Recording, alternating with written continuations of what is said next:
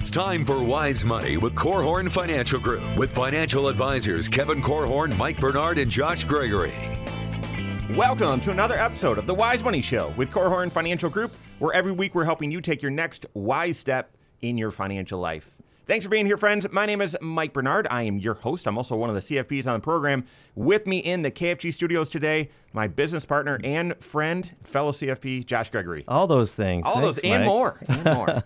Well, the stock market and investment world shaped up to be much better than expected, wasn't it? Were you surprised last year?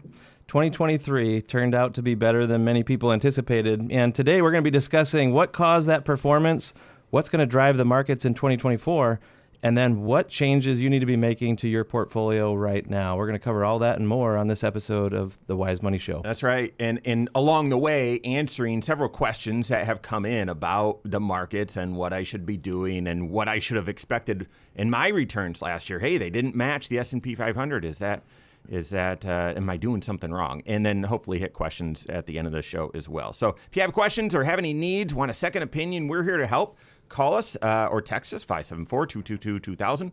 That's 574-222-2000 online wisemoneyshow.com. That's where you can find us and then all over social media wherever you're at. We are there as well. Search the Wise Money Show.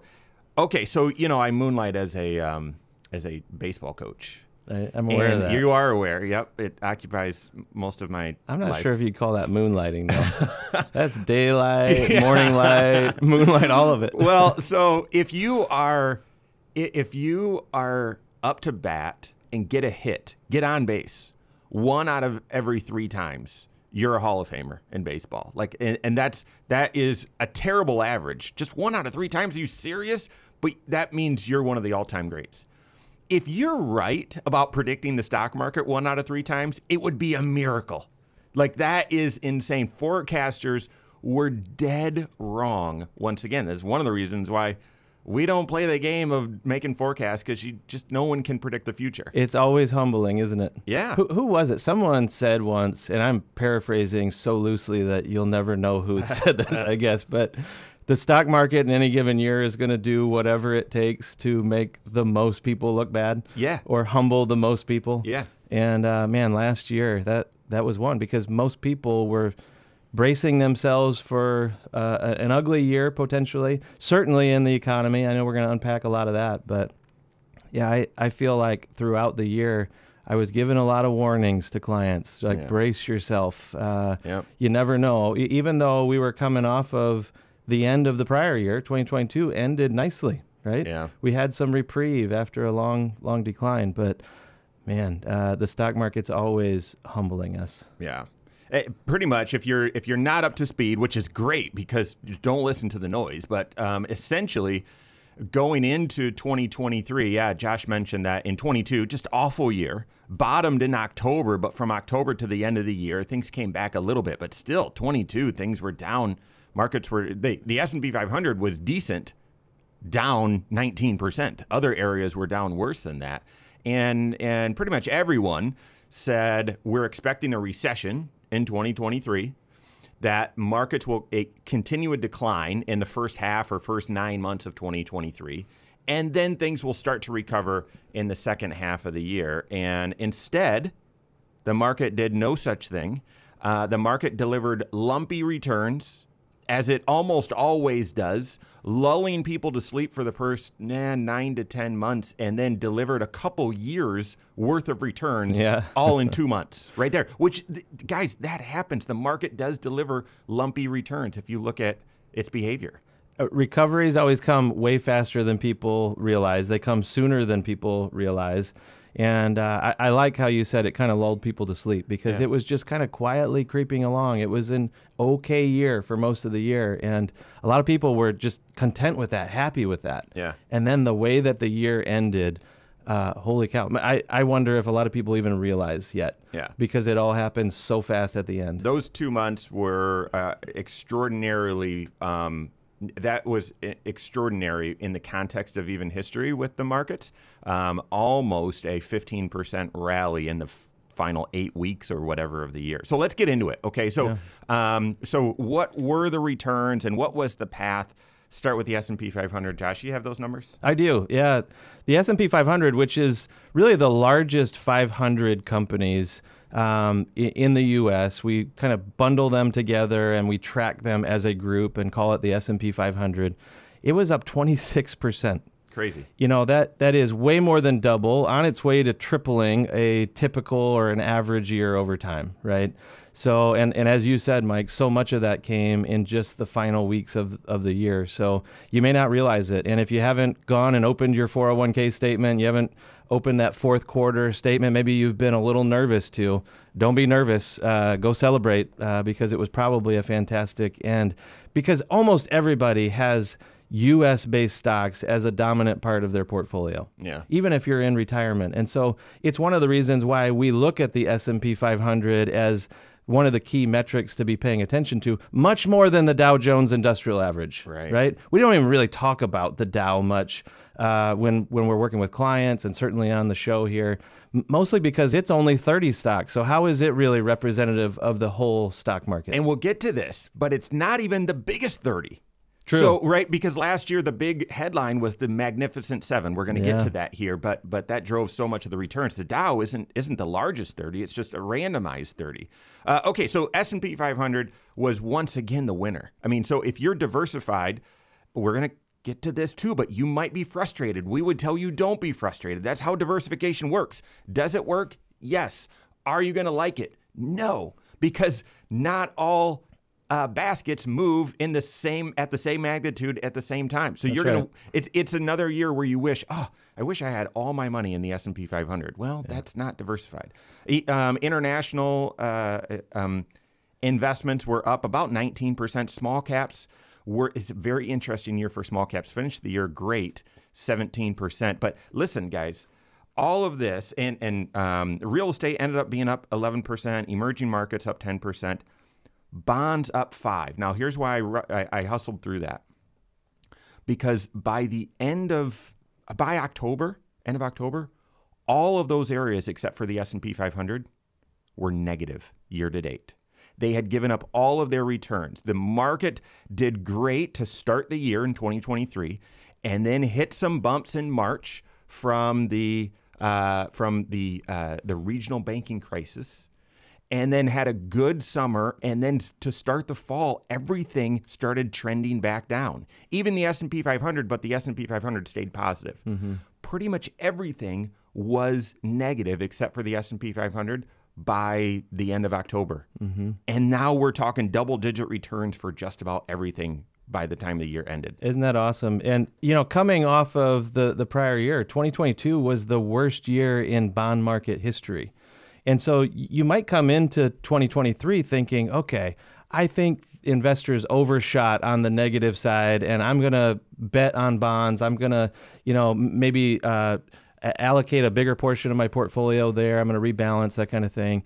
And that would be a good contrarian, maybe rebound type of a play, but it was wrong, as you said, most of the year until all of a sudden we're back to a positive year in, in the bond market, which, by the way, most years are positive in the bond market. They're just not as spectacularly positive as what the stock market is capable of doing. And you know, again, up until up until November, bonds were awful again in 2023. And if you were retired or, and and bonds made up a large portion of your portfolio, frustration, very frustrating. All right, 2023 will go down as the year of the Magnificent Seven. The biggest, the largest seven stocks just dominated, and again, for most of the year up until the last couple of weeks, eh, those seven stocks pushed the entire S&P 500 up uh, significantly. Yeah. Those seven stocks carried the S&P 500 versus the equally weighted being well under. Nvidia was up 240 percent. Uh, Facebook Meta was up almost 200%, Tesla up 100%. But what you don't, what you can't see, I'm looking at the chart right here. Yeah, Nvidia was up 230%. It was down 50% the year before. Meta, Facebook, down 64% the year before. Tesla down 65% the year before. Amazon was up 81%. It was down 50% the year before. And so, yes, these magnificent seven now uh, are are weighted uh, a, a large percentage of the overall S&P 500 because the, the, the fat got fatter. and they're carrying the markets. But their recovery was was center stage because partly because their performance was so awful in 22. So that's the question. Sorry, Josh, to cut you off, but will that Mag- Magnificent Seven continue to carry things in 2024? What's going to drive the market? What should you do about it? We're hitting all of that and more coming up on the Wise Money Show with Korhorn Financial Group. This is Wise Money with Korhorn Financial Group. 2023 will go down as the year of the Magnificent Seven stocks. It just drove the market. Are they going to continue to drive the market in 2024? How should you make adjustments to your portfolio? That's what we're helping with right now. This is the Wise Money Show with Korhorn Financial Group. Thanks for being here. My name is Mike Bernard. With me in the KFG studio, Josh Gregory. No Kevin Korhorn today. Stay up to date on all Wise Money content. Find us online, wisemoneyshow.com, and all over social media, wherever you're at. We're there as well. Search the Wise Money Show. We're recapping the, the stock market for 2023. We'll talk about what drove the markets, what happened, and then what's going to drive the markets in 2024 and what adjustments do you need to make. Still kind of recapping to 2023, you just shared, uh, we, were, we left off in the Magnificent Seven. You just Yeah. shared some statistics. Well, we were looking, trying to um, uh, almost take an X-ray, looking into the S&P 500, those 500 largest stocks here in the U.S. And Mike was talking in the last segment about how uh, the top seven, the Magnificent Seven, which are predominantly technology companies, uh, just dominated the the stock market, and that is really what dragged the whole S&P 500 higher. And what you have to know about the S&P 500 is that it's not the 500 largest stocks and each one gets one 500th of the allocation in this basket. No, it's heavily weighted towards the bigger companies. So it's it's cap weighted is what we would call it. So the larger the company, the bigger the portion it represents in this basket of 500. So the largest 10, let's say, uh, those 10 made up 32% of the overall value of the S&P 500. So in other words, if you own the S&P 500, 32% of that portfolio is in just these 10 stocks alone. Yeah. Those 10 stocks were such outperformers. They actually drove 86% of those fantastic returns that we looked at last year. Yeah. And really, up until the last couple of months, I and many others were saying, "Hey, got to be careful here. Got to be careful. This this is a sign of weak market breadth, meaning there's not a lot of participation, um, and there's only a few names driving the market. Typically, that's a sign of unstable returns." And yet, the the last two months of the year, everyone else started rallying as well. So, all right, uh, go ahead. No, I was just going to say, I mean, it, it really speaks to the themes of what was driving the stock market, what was driving corporate America last year. Because when you have a, an environment where we've gone a long time, where every business owner that I speak to, they're all looking for team members to join their team, right? They're looking for employees, and there's just not enough. Like the the unemployment rate is so low that anybody who wants a job really should have a job right now. And when you're in that type of an environment, how do companies do better? They have to get more productivity out of the people that they have. And so investments in technology is a big theme. Yeah. And so it's not really a surprise to to hear things like artificial intelligence as as one of the things driving the market over the past year or so. Well, before we get into all of that, one of the other sayings about the market I, I completely agree with, and and I know you do too, Josh, is that the markets climb a wall of worry. And so, essentially, if you, and I do think, I, I hope this wasn't you, but I think a lot of people found themselves on the sidelines last year having less money exposed to stocks than they than they normally would have simply because of how poorly markets performed in 22 and how much everyone expected that to continue in 23 and yet markets climb a wall of worry. So what were the big worries? I, I think first and foremost that the fed is going to push everything into recession. Last year was the was the recession that didn't come. Everyone predicted it. It was i think at one point um, in October of 22, they the economists there was a hundred percent certainty, hundred percent confidence rate that there would be a recession in the next 12 months. And that didn't happen. Yeah. Right? That didn't happen. All of that stemming from four interest rate hikes by the Fed. Markets climb that wall of worry. I mean, normally if you said, oh, the mar- the Fed's going to keep keep uh, standing on the brake and raise interest rates four times. Oh, that's not going to be a great environment for the markets. No, markets did fine. Well, the, you, you look back on history though, and the stock market doesn't usually begin its climb or its rebound while the Fed is still tightening on its money supply, right? Like they're they're tightening the economy, they're tapping the brakes, whatever metaphor you want to use. They're they're trying to slow things down because inflation was it was out of control for a while there. Yeah. And I, I think this Fed got a lot of criticism because they were late to the game. They they kind of let things run too long. And uh, because of that, they were trying to play catch up in a way. And when you're playing catch up by raising interest rates so rapidly, of course. I mean, everybody was expecting, okay, they're going to overshoot on the other side. Now they're going to go too aggressive. They're going to slow the economy down to a crawl and eventually stall this thing. And that's when we'll be in a recession. And of course, that was the prediction for 2023. And it, it really hasn't happened. And I, I think there's just enough fuel going in this economy. And much of it was driven by consumer spending. It was you and me buying stuff and living life, doing doing what we're used to doing. Um, the issue, though, uh, and so a warning, I guess, this is where we we have to turn the attention to your personal finances at, at some level. The the risk is that consumers as a whole, and hopefully not you as an individual, have depleted down their savings to a level that maybe they've even gone negative and they've actually racked up quite a bit of credit card debt in that consumption um, that that was happening last year. Yeah. Oh, well, I was going to say, I mean, not only was consumer spending resilient, and, and, yes, we now have a record level of credit card debt at the time where interest rates on credit cards are also at a record as well. We had, we are running an incredible deficit. You could also say something that drove the market last year is GDP was pretty fantastic when you look at the overall year. Pretty fantastic. Just in the third quarter alone, our GDP increased uh, by almost 5%, a whopping $547 billion just in the third quarter.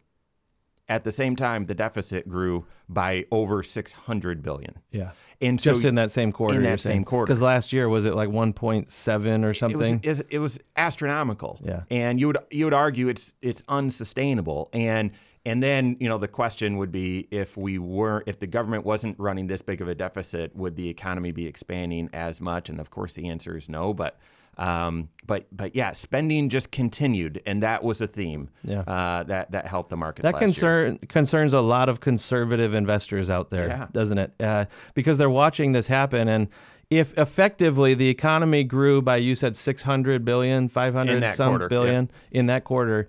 But we went and spent 120% of it. Right. You know, um, that doesn't work in your personal finances, right? It doesn't work for the family finances. You get a pay raise and you go spend all of it and then some.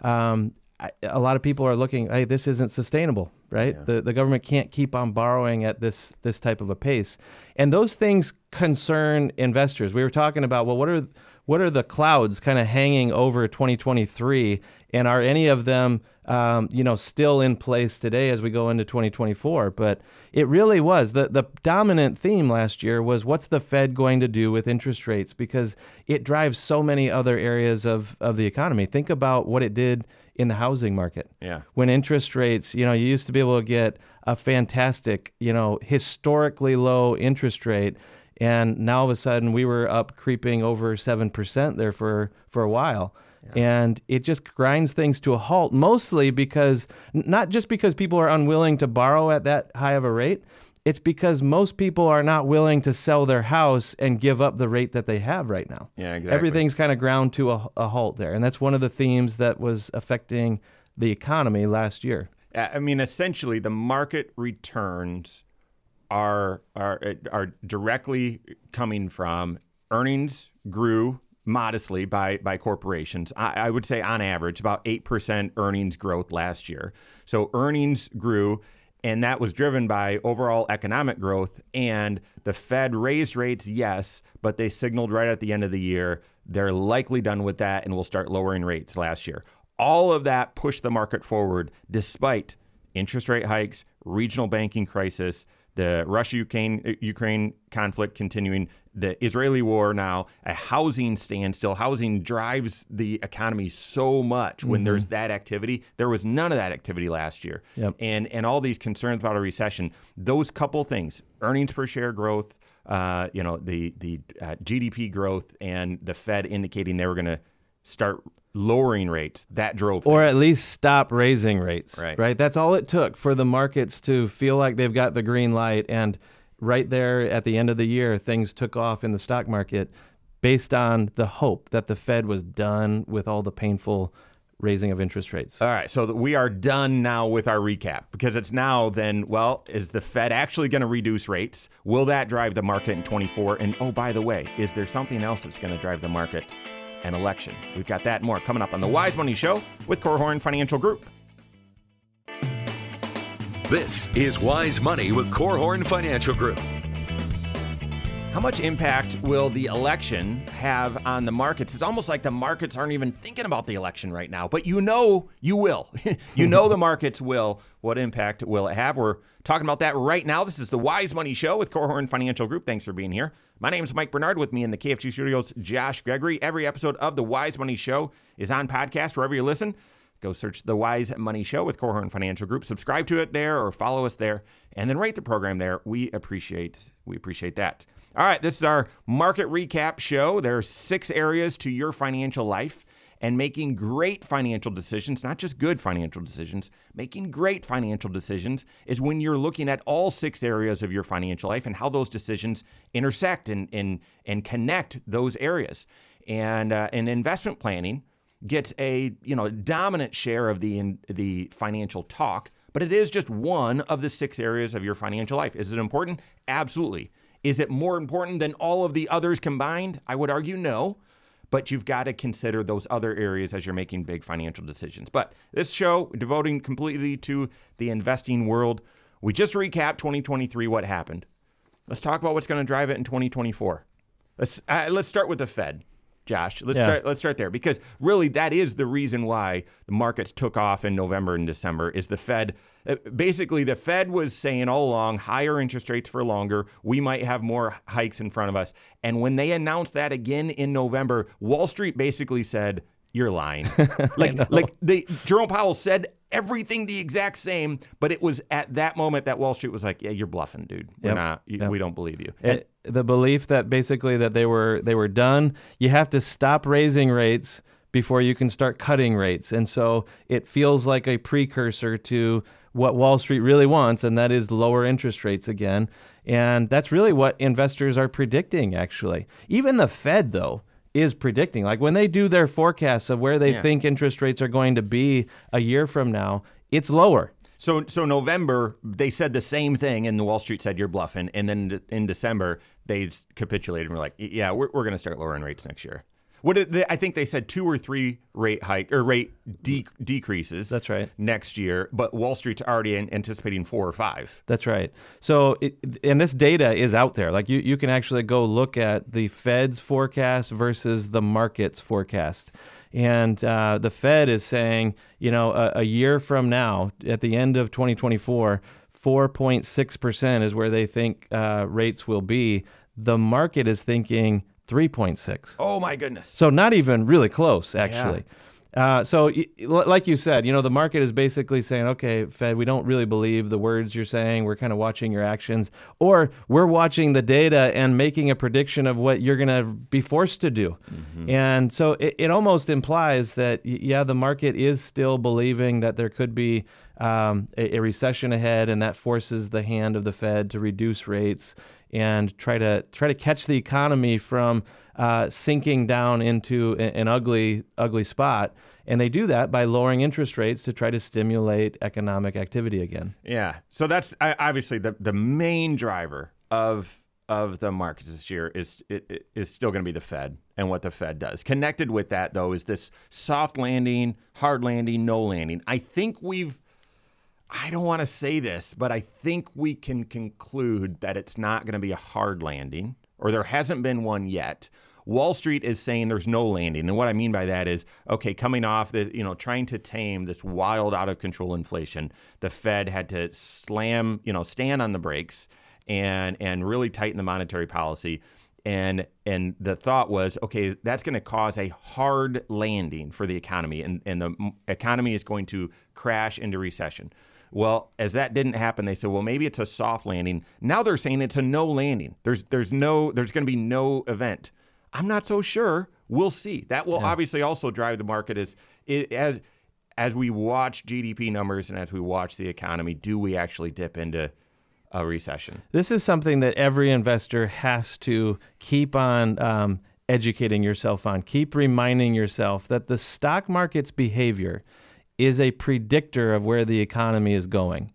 It's not an indicator of where we are or where we've been. It's where the the investors believe that the economy is going. And so for the stock market to roar along at the very end of 2023, it's because investors believe that the economy is going to be either either in this soft landing scenario where we never really hit an ugly uh, recession or maybe that there's just none none at all or if there is a recession it's very very mild mm-hmm. right that's essentially the range of outcomes that investors believe are going to come to the the economy if it turns out to be right then the stock market has has bet correctly has behaved uh, appropriately and you wouldn't expect all that good news then to drive even higher rates of returns. In, other words, all the good news would be baked into the performance that we've experienced along the way.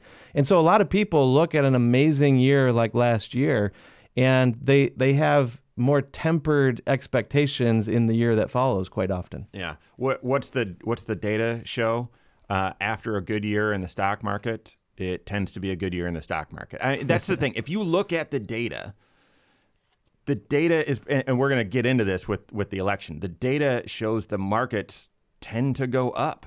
But does that mean they go up predictably every single day or every week or every month or every quarter or every year? No. But the averages are pretty astounding that just no matter the climate, the markets are a good place to have to have dollars. That's right. Just don't have the same expectations of, you know, looking at the returns from 2023 and saying, okay, uh, there's good times ahead, and it's going to be another year of that. Yeah. After a year where the market is up 20% or more, on average, the next year has been up about nine. Yep. Uh, more, more average or close to average. That's right. Yeah. All right. But it's not just any year, this is an election year and it's a it's a contentious election, of course, because mm-hmm. media and social media is pulling this country apart. Okay, um, and so we're going to have another very you know very awful and challenging you know struggle, political struggle ahead of us. How does the market how how will the market um, interpret that or digest that or or behave during that? Who knows, yeah. right?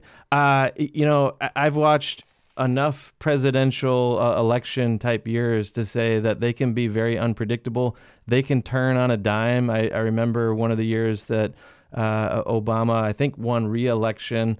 Man, the economy was in a rough spot, and things turned uh, at just the right time, and and that's good for a an incumbent president, just because they tend to take credit for the good stuff that happens, right? Yeah. I personally don't believe that the president uh, gets the credit or the blame for how things are going in the economy as a whole. They can have policies that maybe have a little bit of influence, but at the end of the day, what drives the economy? It is consumer spending. Mm-hmm. And I, I, realize that consumers are going to base their spending and everything on what's happening in the economy. Do they have good jobs? Are interest rates low? That, that kind of thing. And it's part of the reason why all the themes that we were talking about for last year, it's not like those themes just go away because we turned a page in the calendar, right? These themes continue on. It is still about what is the Fed doing with interest rates and, um, and how are consumers, are they going to be able to continue to be resilient?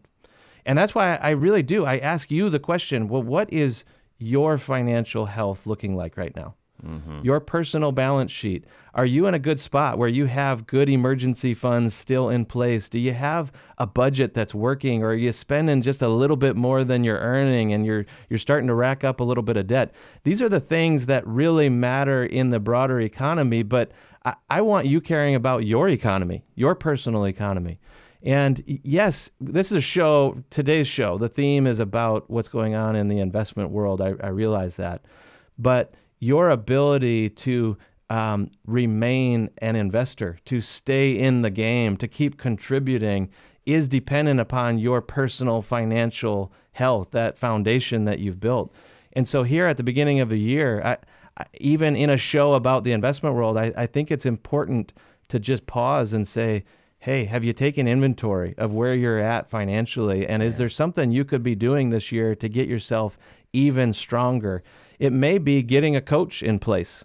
It, it may be having someone help you evaluate the next strong move that you can make so that you can take advantage of what the market has always given. It's always been up and to the right in the long term. Mm-hmm. From year to year, quarter to quarter, it's almost like it doesn't really matter that much because if you are betting on the world class companies, the the best um, investments to own in the world, over time you're going to be right way more than you're wrong on on that one. Yeah. Uh, all of this is leading towards well what should you do what what changes should you make how should you position your portfolio what adjustments should you make we're going to hit a little bit more on what to expect in the markets next year but then but then taking us to what changes should you make. So that more coming up on the Wise Money Show with Korhorn Financial Group. This is Wise Money with Korhorn Financial Group. Thanks for being here. This is the Wise Money Show with Korhorn Financial Group. My name's Mike Bernard. With me in the KFG studios, Josh Gregory. No Kevin Korhorn today. Every episode of the Wise Money Show, as well as a lot of other content, is on the YouTube channel Go check it out. Go to YouTube, search The Wise Money Show. Not only is the talk show there, but we push content there every single day of the work week, taking one financial concept, applying it directly to your financial life, and looking at it from a holistic or comprehensive way. And so we're about to talk about the election cycle and what the uh, what, how the markets usually respond during an election year. Done several videos on that before. So go to YouTube, search the Wise Money Show, subscribe to that channel, turn on notifications so you're made aware every time we drop new content. All right. Before we get into what you should be doing with your dollars right now, your portfolio, I want to come back to the election cycle, right? We've got it's an election year. We uh, we might not feel that as much right now as we think about the markets, but trust me, you will coming uh, later this quarter and certainly come the summer. How does the market normally perform? Well, any year I mean, the data is extremely clear. Any year of the of the you know four years uh, president is office in is in office, whether they're blue or red, whether they're new or reelected, it's a good year to be inve- an investor. when you look at the averages, on average, it's a good year. Okay, now of those years though, are some better than others, and yeah, it turns out there are. The first year average returns are fantastic, slightly above long term averages. First year a president is in office. That's not the election year, though. That's their first year. Second year is typically, it's still a good year to be an investor, but has historically the lowest performance. That would have been 22. Lines up. The mm-hmm. stock market did, did awful in 22. The best year of the of a four-year term is the third year. That would have been 2023, well above average returns. So then what about the election year? Year 4. Still a great year. Still a great year. A new president on average, if a new president is elected, on average a 12% rate of return. That's going back 70 years. Hmm. Um, average is it, is it less if there's a new president? No, it's it's uh, actually less if it's a reelected president. Oh, okay. And and I think that makes sense, Josh. We've done this enough. I don't know how many five presidential elections, four that that we've that we've been a part of. It'd been five, right? Um, yeah, the the as soon as the election is over, the markets are finally like, okay, we know what to expect, and yeah. because markets are forward looking, they quickly adjust.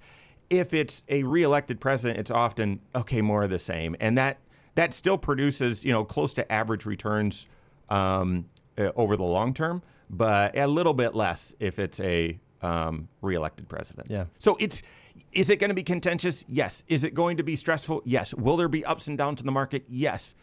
History says election years are still great years to be an investor.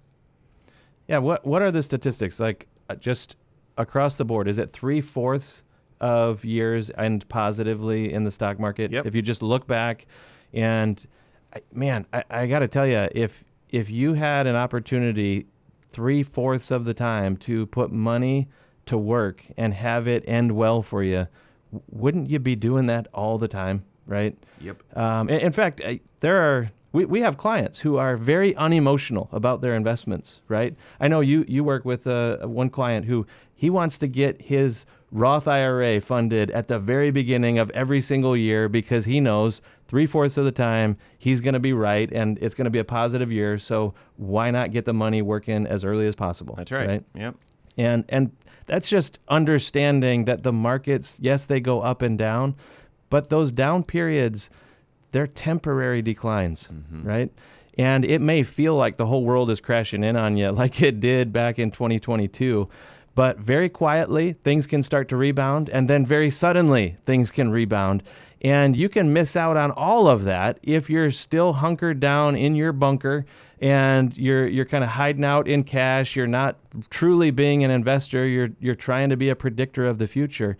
The reality is the professionals don't get it right all the time. In fact, they often don't get Yeah. it right.